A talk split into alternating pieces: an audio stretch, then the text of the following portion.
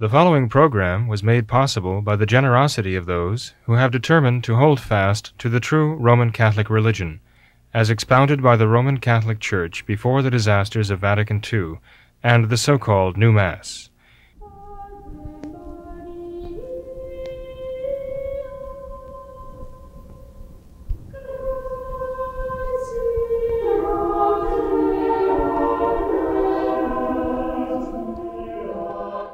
Hello and welcome to What Catholics Believe. I'm your host, Thomas Nagley, and with me tonight is Father William Jenkins. He's a member of the Society of St. Pius V. He's also the pastor of Immaculate Conception Church right here in Norwood, Ohio. Hello, Father. How are you? Very fine, Tom. Thank you. How are you doing? Doing well, Father. Thanks for being here. Good, sir. Father, we have uh, at last reached the conclusion of the Amazon Synod, which has been taking place over the course of the last month in Rome. And there's so much, uh, so much to cover here, Father. You mentioned in your sermon on Sunday that uh, with all the events that are currently taking place, you believe that we are perhaps in the time of the great apostasy. Uh, so, Father, could you give us a, a final update on this this Amazon Synod? Where are we at now? Where do we go from here? Well, Tom, I did say in a sermon on Sunday, that's the feast of the kingship of our Lord Jesus Christ, that I thought we were in the time of the uh, the great apostasy, right? Uh, it will take a while, right? It's not a single event that uh, comes and goes in a day. Uh, and actually, I'm just echoing the voice of St. Pius X himself. In 1903, when he issues in his first encyclical, I think it was October 4th, that he issued his first encyclical in 1903 just a couple of months after he was elected the Pope, he talked about how terrified he was to become the Pope because he believed that we were in the times described by St. Paul in uh, Saint in Second Thessalonians chapter two. That is where St. Paul describes the coming of the Antichrist. And uh, Pope St. Pius X mentioned quite explicitly he thought that we might be in those times and uh, that the Antichrist might be already in the world or soon to come. So, um, you know, my my opinion matters little, but his opinion matters very much. And that was over 100 years ago. And that was well over 100 years ago now. But he saw the signs of it, and he recognized them. So, and one could see why he would be terrified at the thought of becoming a pope Yeah. and the vicar of Christ on earth at a time like that. You know, so um, the the Amazonian Synod, or the, the there are so many different titles of the Synod for the Pan Amazon region and, and so on, and the um, the Synod has uh, come and gone, you might say, but it's not really concluded. It's just beginning, you might say. Okay, uh, the real work of that Synod uh, was predetermined in the, in the uh, Instrumentum Laboris, the famous working document that they put in front of all the participants. Uh, it was pretty ill spelled out what the Synod was going to do. I guess we were somewhat holding our breath to determine whether or not they would lose their nerve in putting in these radical, radical developments.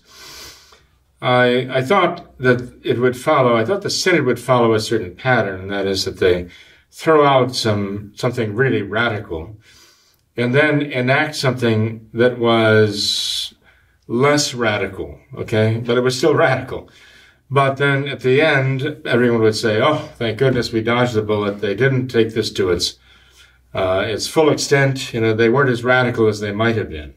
And this is typical procedure for modernists, you know, to, to move things along. This is typical procedure for leftists. Right. We're making it worse, but not nearly as bad as you might have been afraid of, you know, as we threatened to. And so accept this, be at peace with it, get used to it because there's another step coming soon. But in fact, the Amazon Synod was as radical as the working document made it out to be not only because the close the final document which came out there was a great deal of controversy as to who would be authoring that document. And to this day i'm not sure they have uh, answered the question who's actually composing this final document. But it did come out in favor of a married clergy a married priest in the amazon region, which is, you know, good for, they say it's going to apply to the Novus Ordo Church throughout the world. The German uh, Episcopate is already saying they're going to kind of take their own way in this and uh, kind of expand upon the Amazon Synod and, and uh, make of it what they want. But they've been radical for so long, nobody's surprised at that anyway. But I mean, the, the modernists have been attacking the priesthood all along anyway. I mean, it was the very first sacrament that they attacked back in 1968, first one they changed. So uh, they've been undermining the whole idea of, of, a real of any Catholic priesthood for a long time. So you know, uh, when one day um, at ordinations in uh, Ridgefield, Connecticut, uh, as we were in procession for the ordination mass, we had a group of radical women there in, in shorts and uh, and t-shirts holding signs demanding the priesthood. But when they saw the traditional priesthood, they packed up their signs and left. That's not what they had in mind. They were looking for the Novus Ordo priesthood, mm-hmm. which is not the traditional Catholic priesthood by any means. Okay.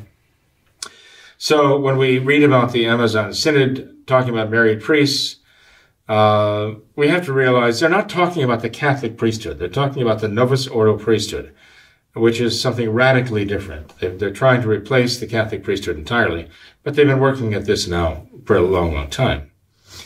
Uh, they're following in the footsteps, basically, of the Anglicans long ago and the Protestants before them. So, in any case, um, they also left the door wide open for uh, uh, women ministers and uh, finally, I mean, they're talking about the diaconate. They're talking openly about making women deacons.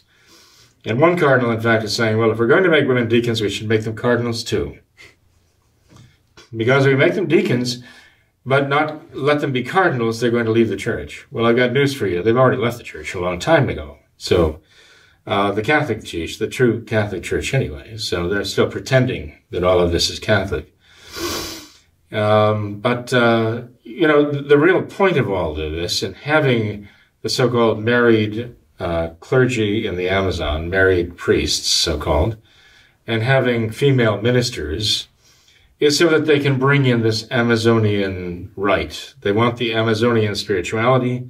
They want the pagan uh, theology. They want the pagan rituals brought in and they're relying on the older married men, the shamans, like the grandfathers, and the women, who they say in the working document are the ones who teach the children the songs about Pachamama and all the rest.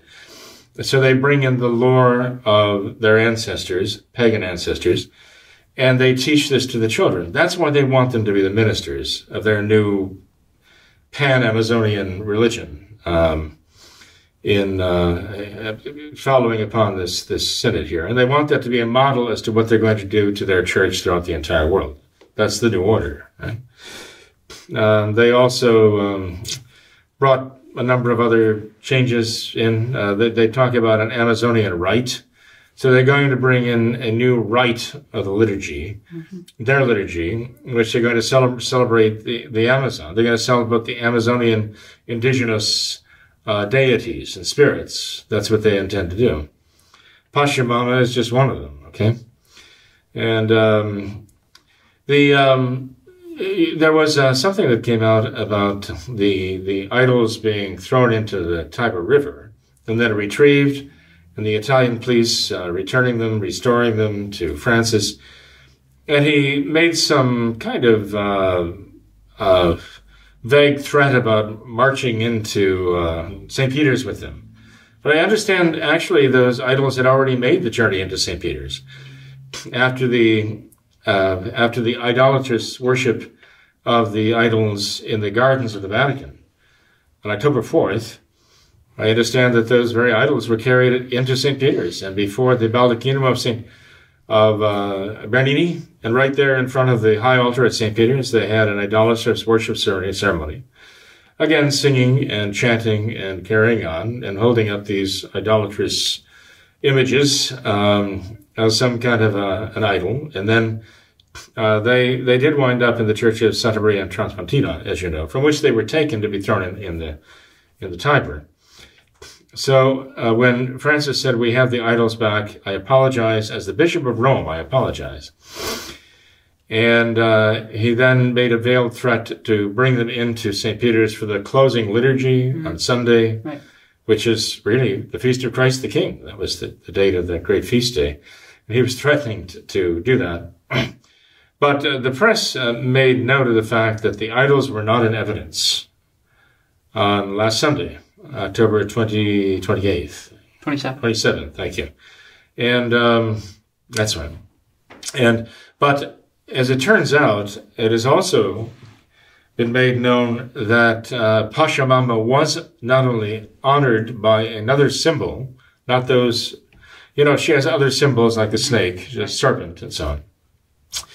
But there was a woman who actually uh, conducted this up the aisle at the offertory procession, right? The offering of the gifts and so on, a potted plant.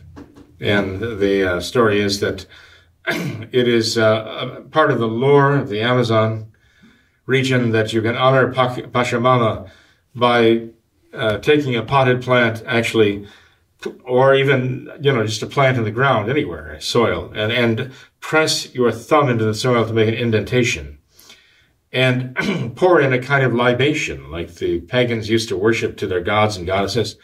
Pour into the whole libation of things that you're going to be eating or drinking, but you also share that with Pachamama as a means of uh, pacifying her, appealing to Pachamama as the earth goddess. and this is one way of making an offering. Well, the story is that um, that this potted plant was carried in precisely to represent that, that offering to Pachamama there in that form, and it was placed on the very the very uh, principal altar at St. Peter's right over the um, right over the remains of St. Peter himself, down in the necropolis there, the excavations. That would be, again, an enormous sacrilege for that to be done. By the way, you know, somebody suggested to me that, well, you know, what they're doing to our country is similar to what they're doing to our church.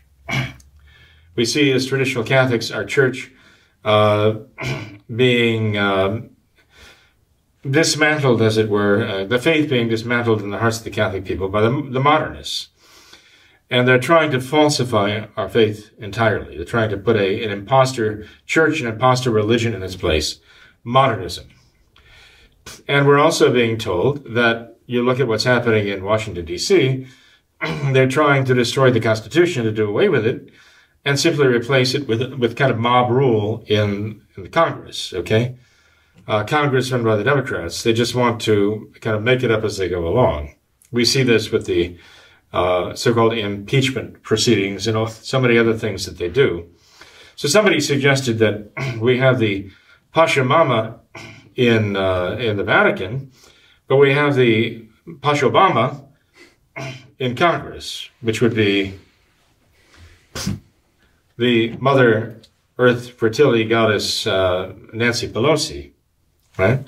But it, is, I thought, no, it doesn't really work because Nancy Pelosi is so in favor of abortion, and she's so much the point person in Washington for abortion that she's more the infertility goddess in Washington. And this is what we're dealing with there. Sure.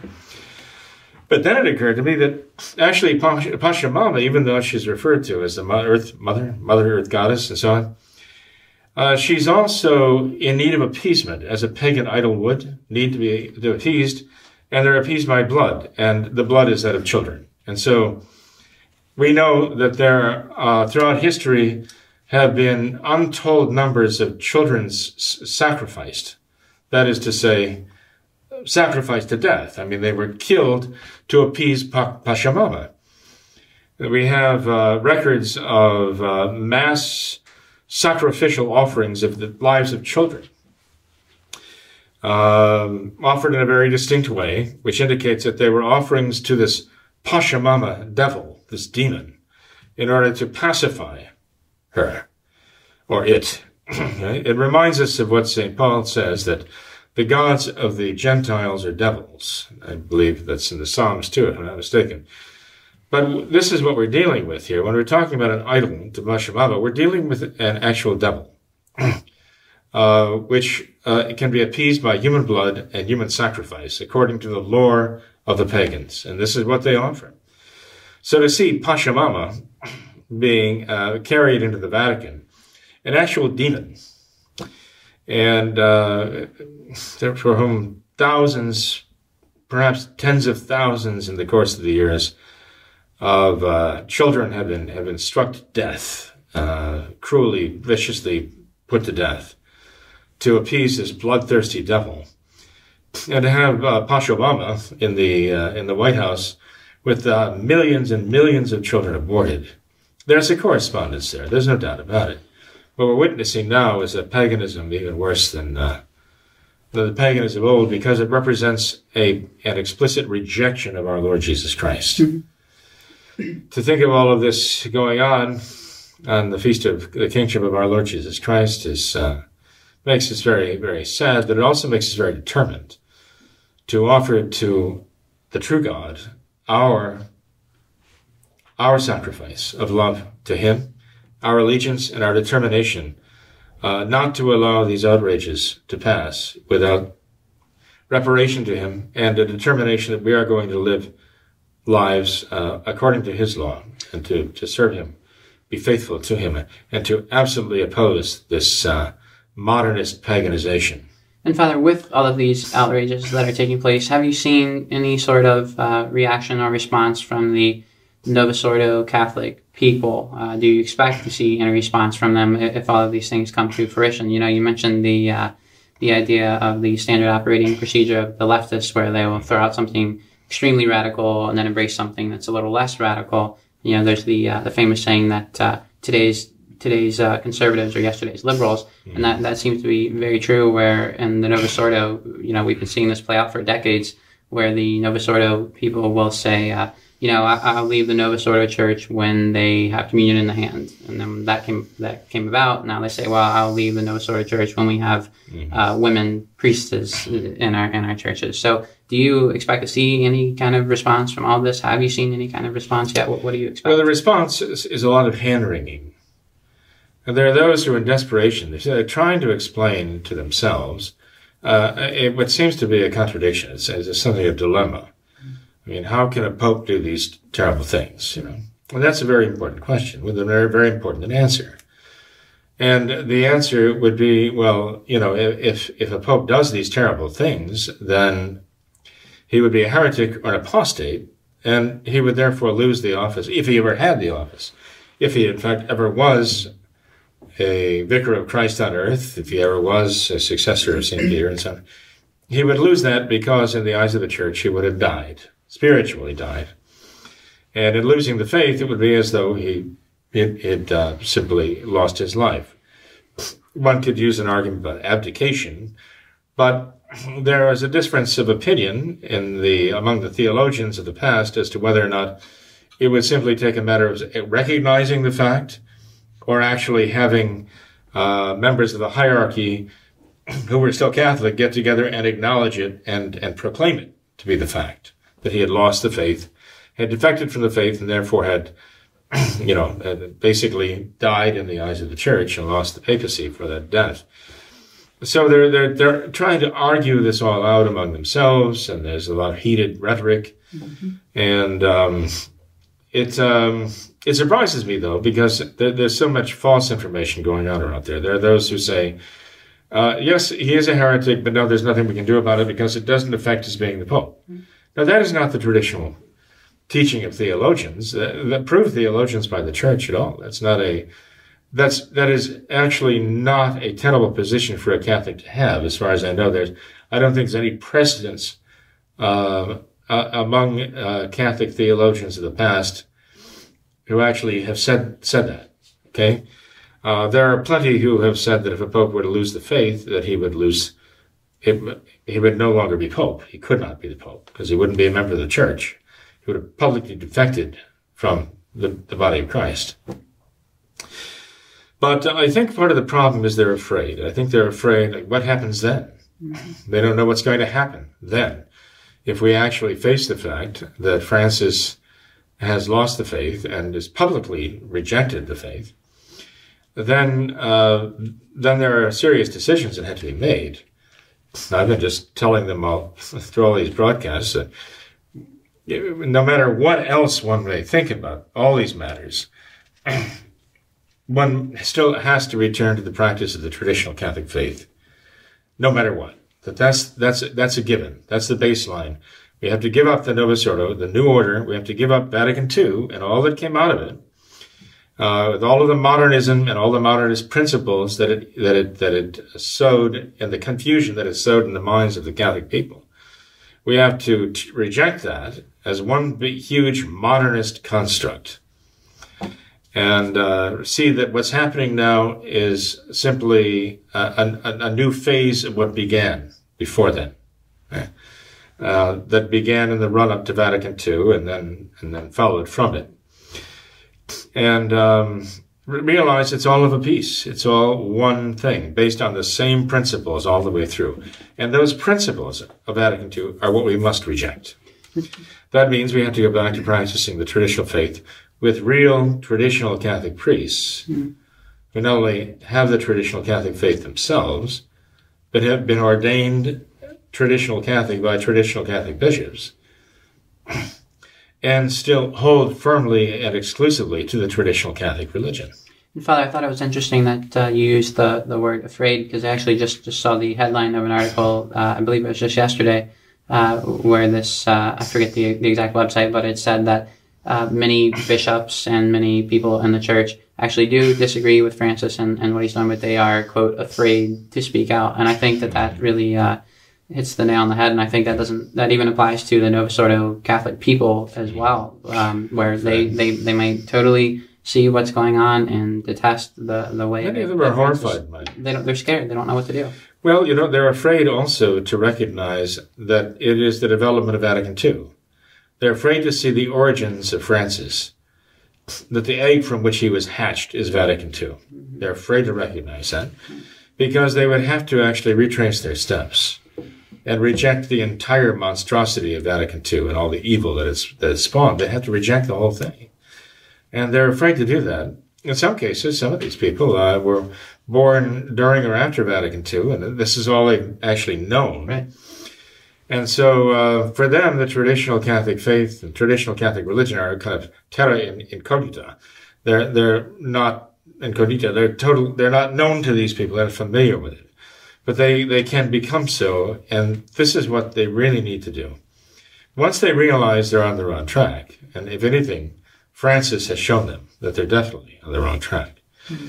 then they need to uh, find the haven back in the traditional Catholic faith and the practice of the traditional Catholic religion. They can't be afraid to acknowledge the truth. Uh, Walter Matt does make that point that Vatican II spawned all of this evil.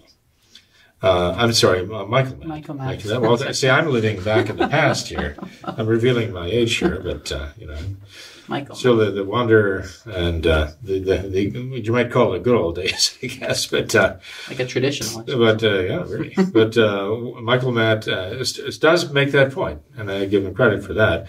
He's the one who also says we've got to unite the clans, mm-hmm. and his idea, I think, is to uh, bring everyone together in the, the, traditional mass and traditional sacraments and re, you know return to the traditional practice of the traditional Catholic religion.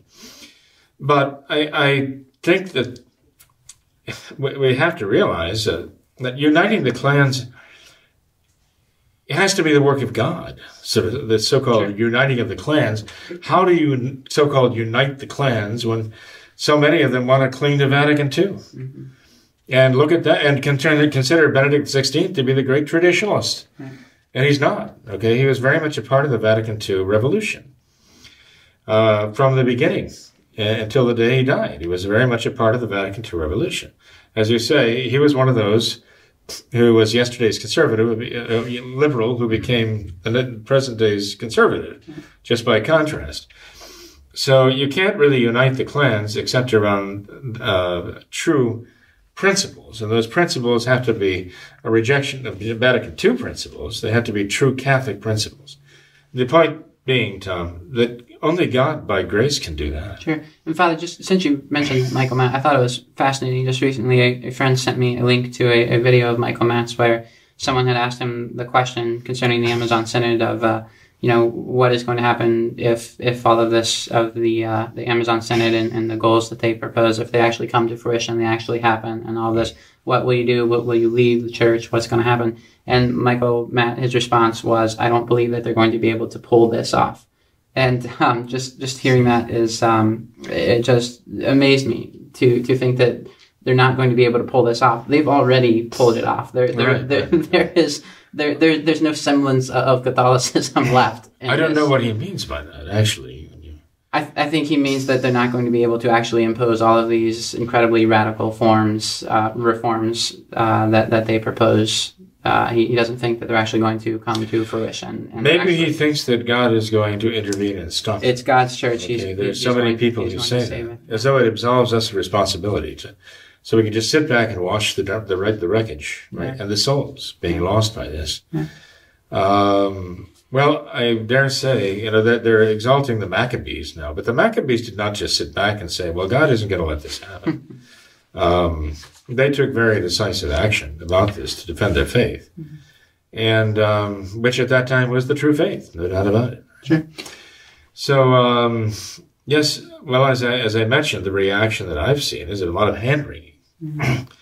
and um, who was it? Uh, I think uh, Monsignor Pope in um, in Washington D.C. says we've got to pray that there'll be this return to Humanae Vitae, and Francis will come around and and and um, you know, come out with his allegiance to Humanae Vitae. So we got to pray for that, okay? And then somebody else is saying, "Oh, I think we're already past the Humanae Vitae moment," you know, and and then um, other others are are saying we've got to pray that God does this and that God does that.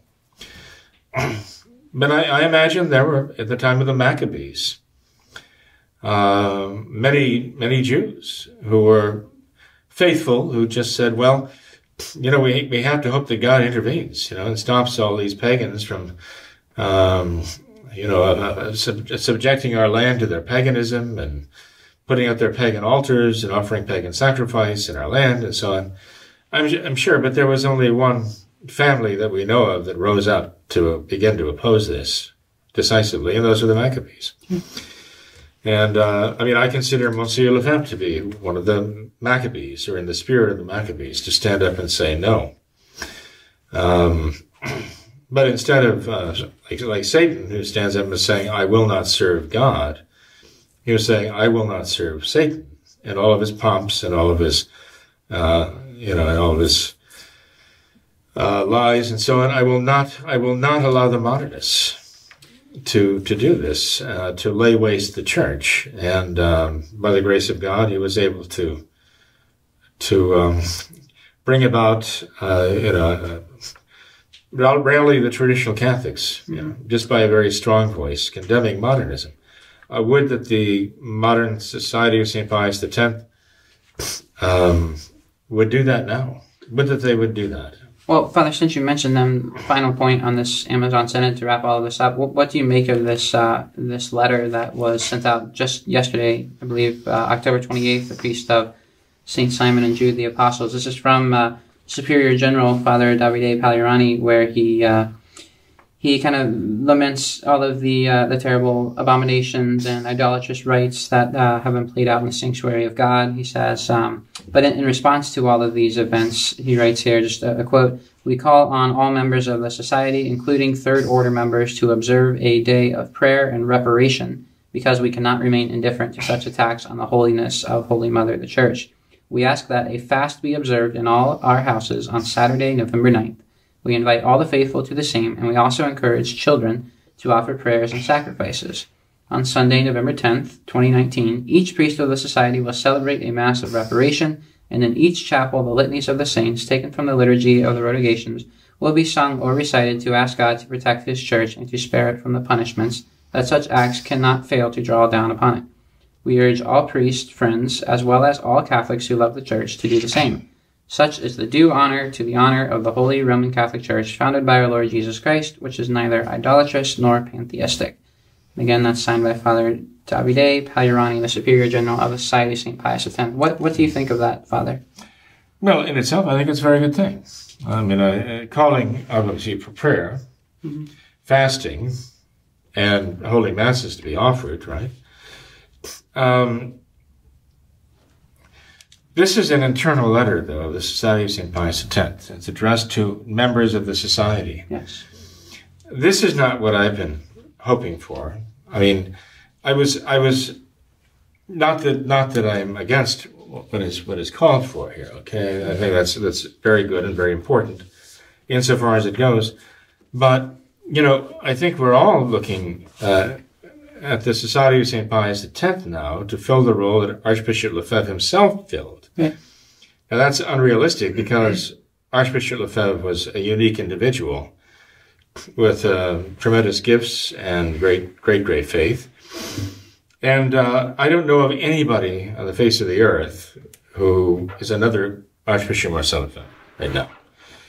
So I'm not expecting Father Pagliarani or Bishop Fellay or anyone to take Monsieur Lefebvre's place, okay? but I, I would say this. I mean, you know, Archbishop Lefebvre was that resounding voice, not just within the society, but he was the resounding voice that went to all the world. He spoke openly to all of the world about these things. He doesn't just put out a, a newsletter, as it were, to the members of the society about these things, addressing them like in a kind of a an in-house thing. He actually spoke very boldly for the faith and against error, against heresy, against idolatry, against sacrilege, against blasphemy. He condemned these things before the whole world. And uh, so that's that's what is necessary right now, I think. Um, and you know, I don't think it's unreasonable to expect that that's what Monsignor Lefebvre himself would want of the society that he established, that it continue his work um, kind of condemning modernism in all of its works and all of its pomps throughout the entire world. This is t- truly uh, something satanic that we are facing right now. And uh, even when Monsieur Lefebvre was engaged in trying to work out a, a protocol arrangement with the Vatican, when there was attack on the faith, he was not silent. He would not sacrifice um, the integrity of the faith or let the our Lord be insulted or offended uh, for the sake of diplomacy. Okay, he was he was a trained member of the Vatican diplomatic corps, and he knew diplomacy very well. But he would never ever allow diplomacy that is human interests to silence him when it came to defending the faith. And he um, he was very, very outspoken, very bold before the whole world about this. Thought it was his his his mission, his purpose, his his vocation, you know. Um, and so it was. We don't see, we don't hear that. We do not hear that that leadership. No. Um, and again, I mean, I, I, am glad, I'm glad the Society of St. Pius X is, is doing this. Um, I'm glad they recognize what they call here, uh, idolatry and pantheism being promoted in the Vatican. But, uh, I, I would, I hear, I hear Novus Ordo, conservative Novus Ordo voices raised to condemn this in no uncertain terms. and with the voices that are actually carrying around the world. And um, that is one area where the Society of St. Pius X seems to just be uh, almost uh, deafeningly silent in terms of that voice to resound through the world, condemning these evils, rallying the troops, you know. Um, I, I think it was Monsieur Lefebvre who really uh, initially wanted to try to unite the clans, as it were, right? But the Society of St. Pius X is, is take, not only taking a back seat to that, and kind of ceding that role to a Walter, to a Michael Matt to call for that. Um, but it's not even on the on the on the bus. Mm. You know, I mean, when there were conservative Novus Ordo voices that's even signed a letter to all the Novus Ordo bishops saying Francis is a heretic. You need to acknowledge that. The voice of the Society of St. Pius X was raised to disapprove of that letter, that accusation against Francis, and to actually, um, well, I, I, think one took that uh, the way it was, uh, at its face value, as a defense of Francis, that you can't blame him. Um, and uh, this is disrespectful for you to accuse him of this. So, what is this ambivalence we're seeing here? Uh, people will not rally to an uncertain trumpet. I guess I'd put it that way. I guess, uh, you know, with all of this, I guess I'd say the SSPX is that uncertain trumpet now, and people are not going to rally to that. They shouldn't. We need the clarion uh, voice of Monsieur Lefebvre again, and that's it's not the SSPX.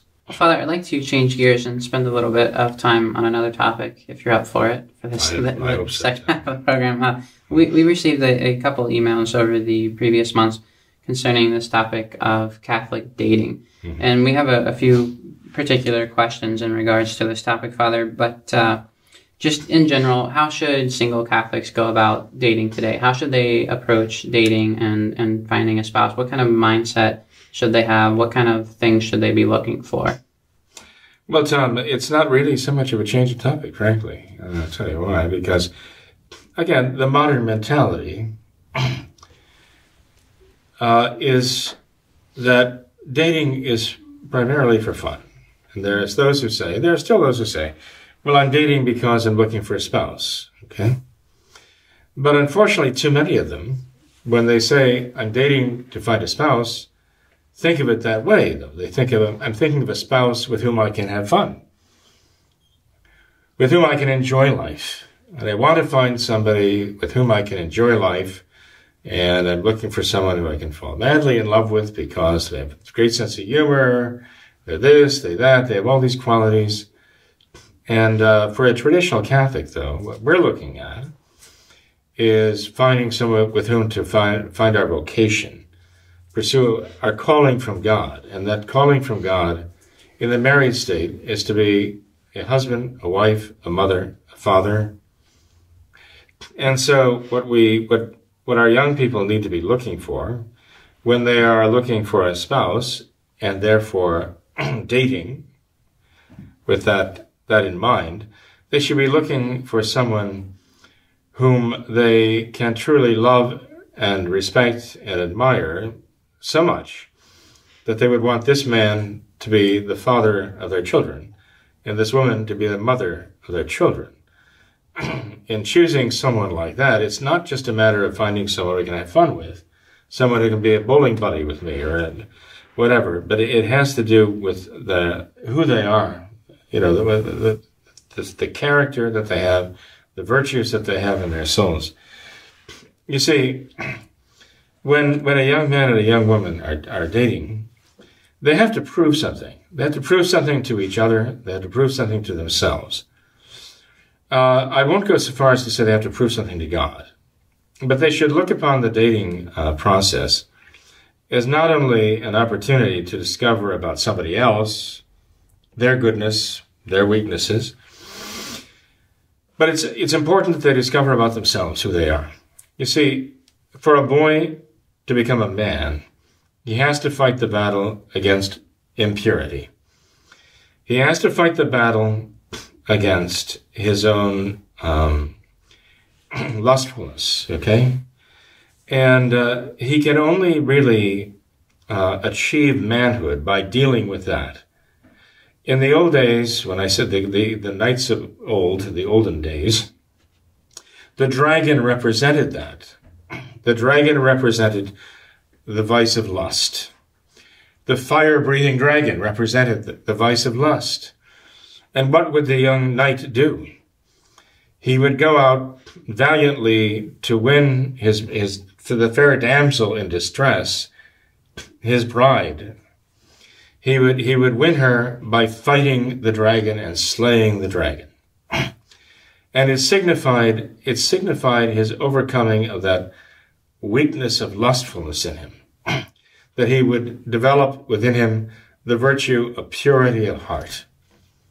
This was the great quest. This was the great battle he had to fight to be worthy of being considered a knight, really. um, there's a reason why they had the Order of the Garter, you know. Um, the Order of the Garter was kind of an idea of that pledge that the knight has to earn that, uh, that right, I would say, to a virgin's life and her purity and her care.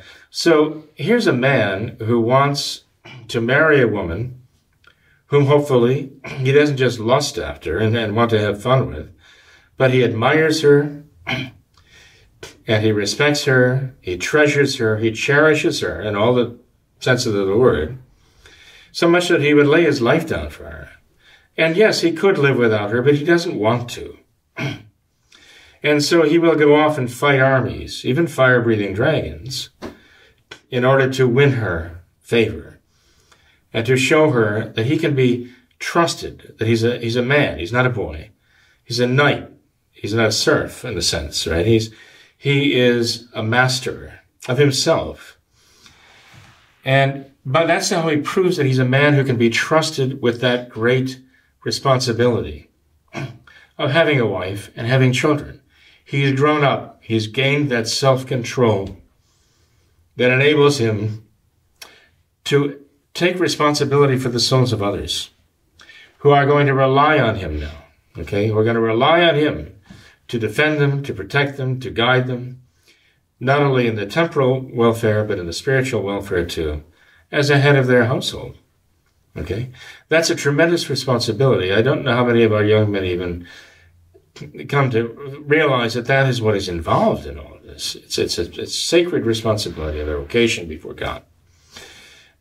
And um, so, how does a, a man prove that uh, to a woman that he can actually love her, not only body but soul, body and soul? That he loves her as a person, and he would never do anything to hurt her, attack her, to wound her, body or soul.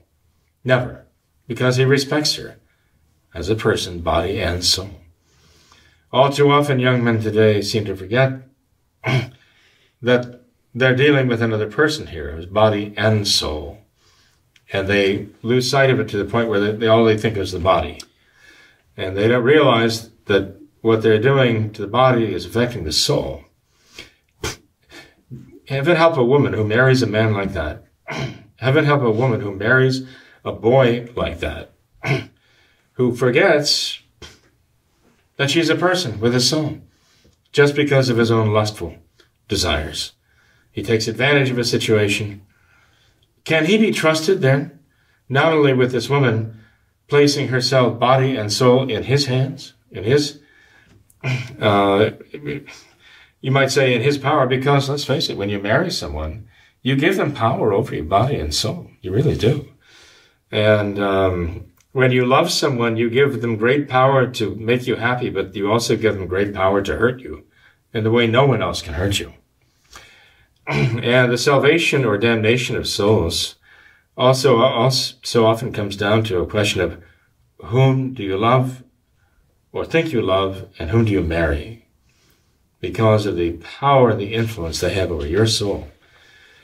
And a woman who would she marry a man she can't even trust with her own soul? Why would she entrust the souls of her children to a man like that?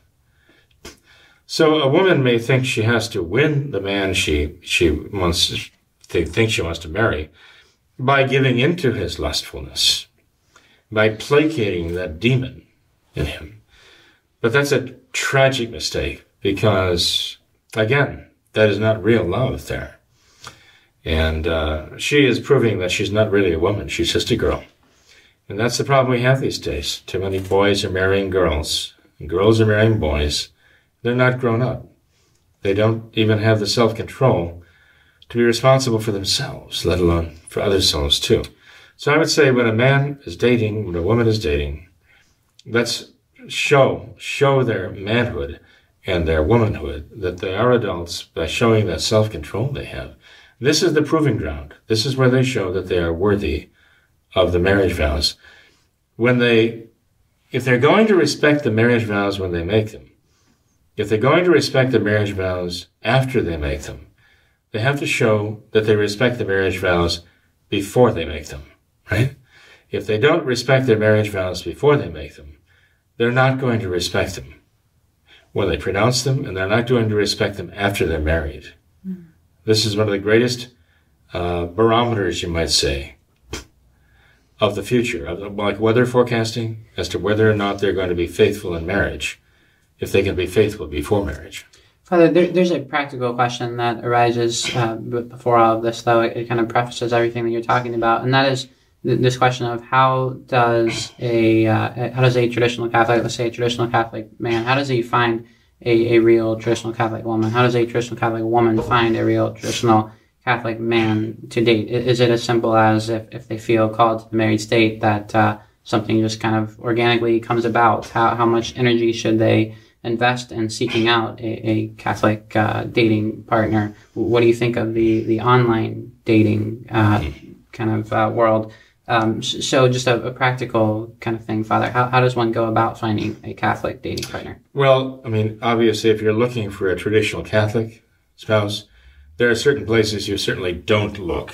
Okay. Such as bars. Okay. okay. you don't do the bar scene. There are certain areas you just don't do. You don't go looking there. Mm-hmm. I mean, if you're looking for gold, certain areas, you know, if you're going to want to strike oil, if you want to find something valuable and precious. and uh, so, I mean, you have to uh, be very prudent in that, but you have to pray. It all starts with prayer, asking God's guidance. Without that, it cannot end well. Okay, the graces need to be there. And one needs to pray not only for himself or for herself, but one needs to pray for the other person out there. Now, I don't believe there's the one, the only, okay? Okay, people think in terms of, oh, there's the one, I've got to find the one, the needle in the haystack. It's not that way. and not only that, it's not really a matter so much of them uh, go, conducting this massive search, okay? it's it's not a reconnaissance mission. You know, it, it's one has to pray to God that God brings them together. Um, and so the prayers are very are indispensable. They're essential to have all this work out and, and begin well and end well. Okay, one has to pray to God for oneself and for one's eventual spouse. But um, you know, if if one were to uh, look for traditional Catholic spouses, then the, the logical place would be to look in traditional Catholic chapels and to visit them, uh, to make friends. You know, I mean, a, a, young woman could make, no doubt, makes young women friends in other chapels and go and visit them. And through them, who knows who they would meet, you know. Um, so I, I, recommend that the young men and the young women don't just um, ensconce themselves in a pew uh, in the, the, the, you know traditional Catholic church somewhere and say, okay, I'm hoping some really really good traditional Catholic man will come and sit down next to me and we'll hit it off. And no, I mean there has to be some effort there, okay? But one cannot think that the entire effort depends upon me. I have to look at it this way that I'm going to make the effort the reasonable effort, and God will reward my efforts by going beyond them. And um, So it is important that one make efforts, first of all, beginning with prayer, but then I'd suggest that the young people circulate among the traditional Catholic chapels and allow themselves to be known and, and to get to know others too. What about online dating websites? No, I was going to get to that too. I, you know, there was a time when I was very much against that because I considered that to be sort of like um, trawling, trawling for fish, you know. And I don't know, I didn't know how well that worked, but I'll tell you, as somebody convinced me now, we, we have a number of very nice, very good, healthy marriages that have come out of these uh, online uh, websites uh, where they are for conservative, traditional Catholics. When they say traditional these days, it, it really is a broad, broad range. It can mean any, it can mean anybody from uh, just someone who practices only the traditional Catholic religion in its entirety to somebody who's content just to hear somebody say Dominus Vobiscum, you know, and then and then everything all is well. Or Kyrie eleison, that's all they need, you know. Then that's a traditional mass as far as they're concerned, which it is not. So when you when you go through these these websites, you really have to be careful But the benefit is that you can look at the profiles that are there and see how people answer these questions, uh, pertinent questions. And the answers might not always be spot on and, you know, mean what you think they mean or what you want them to mean. But still, you can eliminate so many people who you know, you know, do not meet your requirements. And it also makes a statement and says, this is what I'm looking for. So these are my principles. And I'm looking for somebody who corresponds to my, who has the same principles I do.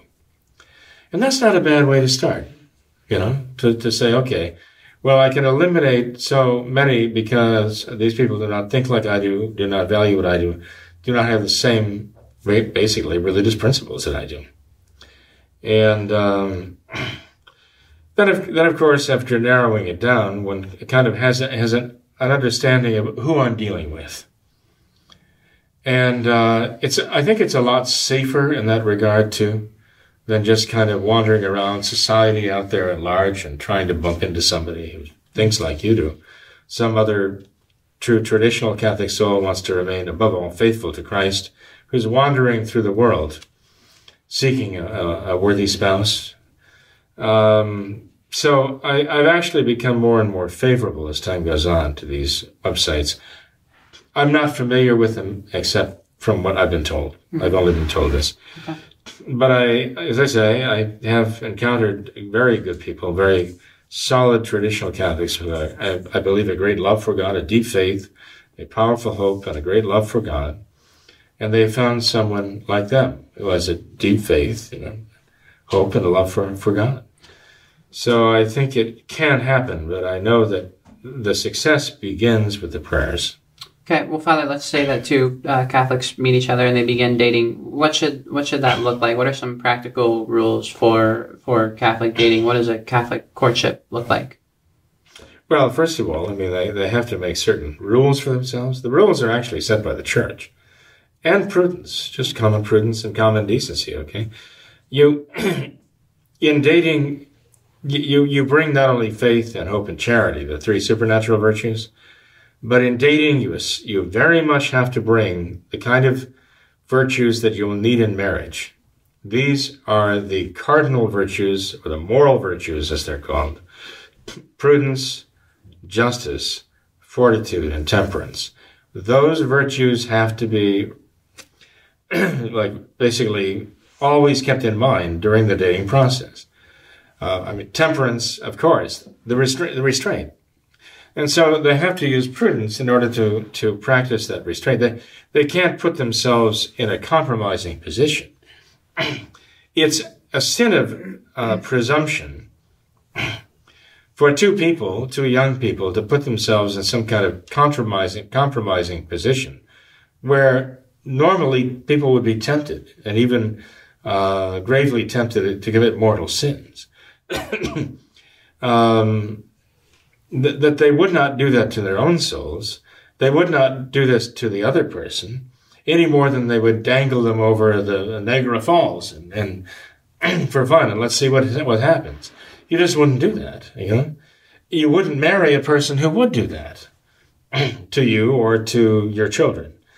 And so um, prudence has to rule. It's it's called the auriga virtutum, the chariot driver of all the virtues.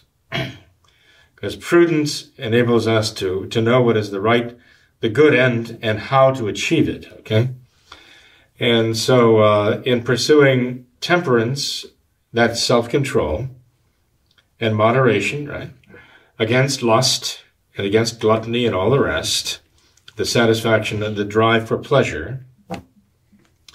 Prudence has to dictate to two people uh, where they're going to be, when they're going to be there, in whose company they're going to be, what kind of things they're going to watch, the, the activities they're going to do together, generally.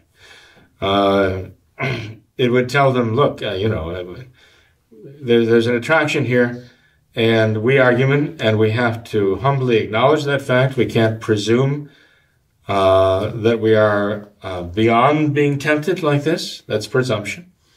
And so there are certain parameters we have to we have to respect.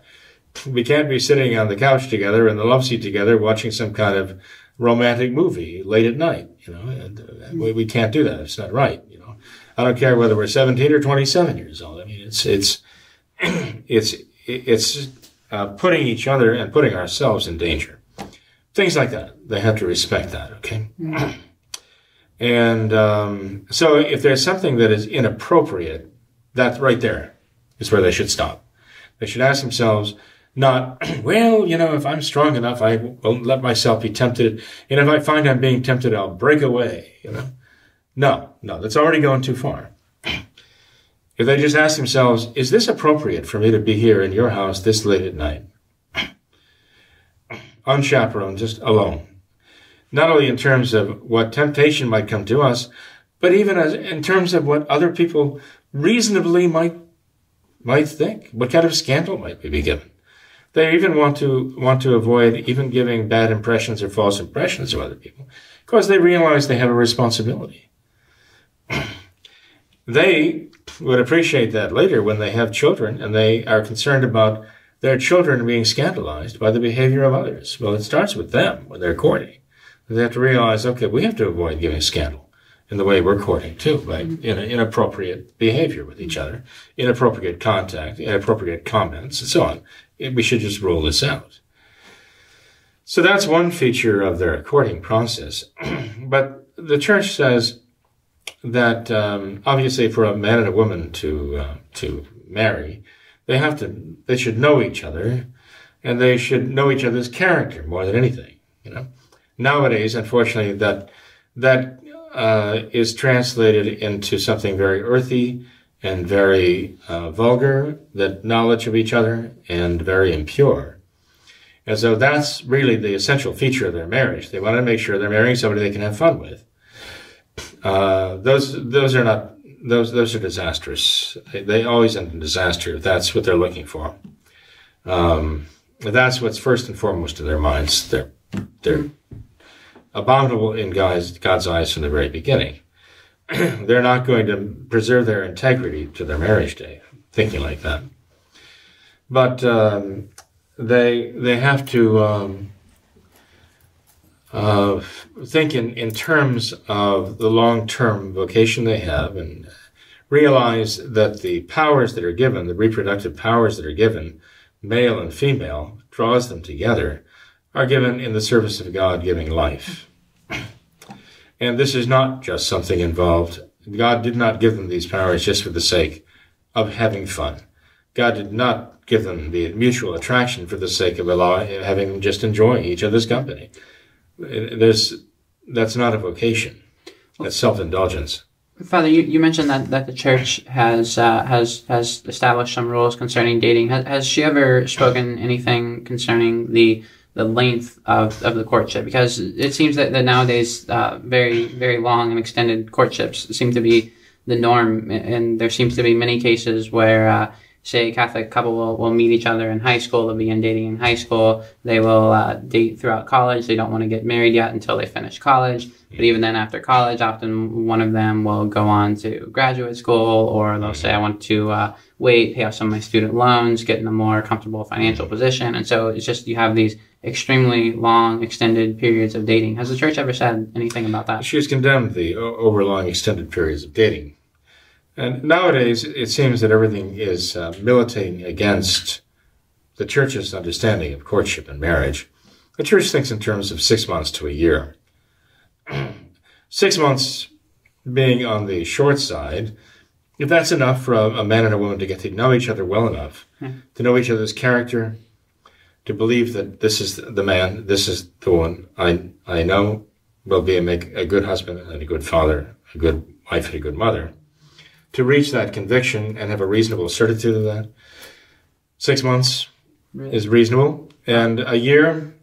When it goes beyond a year, it's considered by the church to be in the danger zone, because there you find people uh, find their relationship can seem to go kind of stale, unless, and that's where the temptations come in to say, okay, now we have to keep a certain interest going and the temptations come in to start doing things that they really uh, cannot do, um, things that will destroy their the true love. And so it seems like it's giving an opening to Satan to get in there and to say, okay, in order to keep the the the, uh, uh, the interest going here, we're going to have to start doing things that are sinful, and that's that's that's tragic. If there ever was any true love there, that will destroy it, uh, and rapidly destroy any true love. So the church is very clear on that, but unfortunately, the society we live in today uh, wants to get young people into debt. and it wants to prevent them from becoming financially independent I mean, this is one thing that is absolutely essential for a man to marry a woman and raise a family. They have to have the financial um, uh, foundation in place. And now it's very difficult for a young man to get into that position. Uh, the, the idea, the whole idea seems to be to, to get them into massive debt and keep them there. Yeah. Um, so, you know, there are those who, who warn against these uh, government loans, uh, student loans, and so on, and I can understand why. Uh, they're kind of a modern day slavery. And, um, but one thing's for sure, when you have the, the debt of student loan, it makes it very, very difficult to get on your financial feet strong enough to actually take responsibility and support a, support a family. Mm. Um, but this is what any man who wants to marry and have a family has to keep in mind, the church is very strong on this point, that the man is the provider. God has designed it that way. That the man is the provider in the sense that he brings um, home the uh, the bacon, uh, the mastodon, the money, whatever it is, uh, to provide the the, the uh, material for, for the material welfare of the family. And um, the woman in her own in her own right she's designed by god to nurture those children in a way that no one else can. And uh, so the husband is the man who has to make that possible um, this puts a very serious um, burden on the husband on the man's shoulder uh, to prove also that he can be a good provider and he can be a provider who is skillful enough and uh, and uh, sufficient to allow the mother to be a mother to her children when they need her the most in those early years. Well, Father, this is perhaps the, the final question on this topic, but if there is a Catholic couple who has been dating, let's say they reach that, that six month mark, how do they know if they are ready to take the next step and go ahead and propose and uh, proceed with the marriage? Well, uh, of course, you know, start with prayer again. They have to pray a great deal. They should pray not only with each other, they should pray for each other. Okay? Uh, they, they really need to do both. And, uh, but they need to look for God's guidance, right? They should also consult others who love them. You know, a man or a woman, uh, thinking of marriage, uh, not only, well, the decision to marry, choose the married vocation is one decision the decision to marry a particular person is another independent decision, okay? And so uh, parents cannot make the choice for the offspring whether they will marry or not. They can't just dictate to a child, a son or a daughter, you're getting married. That's your, I'm, I'm demanding that you get married because I'm giving you that vocation. The vocation comes from God. Um, but they should definitely, um, have a say in who their son or daughter marries. In other words, the son or the daughter should have enough respect for his own mother and father to want to know their assessment of the man or the woman they're looking to marry. because it's not just a matter of the son or the daughter uniting with another person and starting a family of their own. The um, we're talking about the grandparents of, the, of their children. And we're talking about actually bringing another son or another daughter into the family, as they say. So any son or daughter who has any real respect for a mother or father will consult them on that matter. In the old days, the man would, the, the, the would-be groom would go to the father and ask for his daughter's hand in marriage. It's a matter of respect. And really, what he's asking to do is, uh, I am actually wanting to become a member of the family. And uh, and the father of the bride should actually have he has an interest and an important role to play in that. Okay, uh, hopefully. The, the bride or the groom's mother married well and brought a, a man into the family that uh, this is respectable and commands enough respect to draw that that uh, from any would-be suitor for his daughter or any uh, potential bride for his for their son. Um, but the um, that, that's a factor that is they're very very important, and um, not just to consult friends, but friends who are intelligent, happily married, themselves perhaps, to get good advice. They really need to get good advice. Now, maybe they'll get to the six month mark and they haven't really gotten to know the other person well enough. Mm-hmm. And if they just have the sense, well, I don't really know, that there are still too many unknowns about this person's character. And they, they can ask themselves, well, how would this person react if this, and how would this person react if that? What would they say about this, or what would they say about this? Maybe they don't have the answers they need. There are so many things uh, that ha- questions that have to be addressed um, when you're considering a spouse. I mean, how responsible are they uh, financially? Are they spendthrifts? Are they misers? Do they throw money away on frivolous, useless things? Will they not even spend money on necessary and important things? Um, are they are they uh, obsessing about uh, making money at all costs in any way they can? Um, and these are just a few of the questions. Is this person really does this person have the educational background or do they have the skills necessary to earn the money to support the family? But then even if they do have the skills and the education necessary, do they have the drive, the enthusiasm, do they have the, uh, um, the, the necessary fortitude to actually go and find a job and accept the responsibility? Or are they lazy and they expect me to do things for them?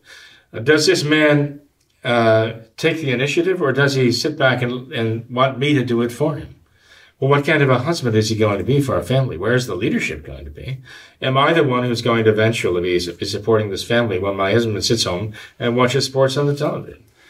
Uh, you know, a bride needs answers to those questions. She needs questions as, does he have a quick temper? Right?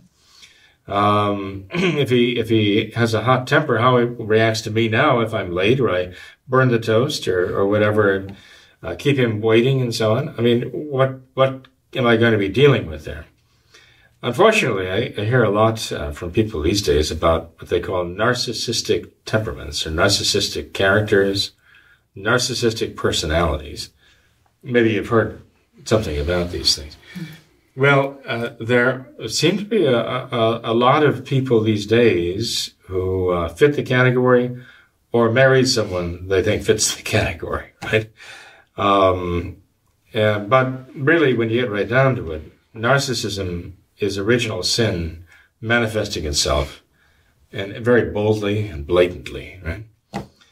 So um, one one needs to know uh, whether it's at the six month mark, at the nine month mark, whatever it is. You know, you can't really schedule these things. One needs to know the answers to certain very important questions, and um, that's where the priest comes in to help them get those answers and tell them these are the things you probably need to find out. If you don't know them yet, you need to find out about this person. And um, talk to your friends, talk to your circle of friends, find out their impressions of, you know, this person. Talk to his circle of friends. Get to know who are the people he's friends with. What kind of friends are they? What do his connections tell you about his character? Above all, uh, pray to the Holy Ghost for guidance, mm-hmm. uh, to know uh, what you need to know about this person and how to find that out, and then the grace to accept it, God's will. Knowing this, you have to have that intention that if you do get to the altar and you do make the marriage vows, you are going to keep them.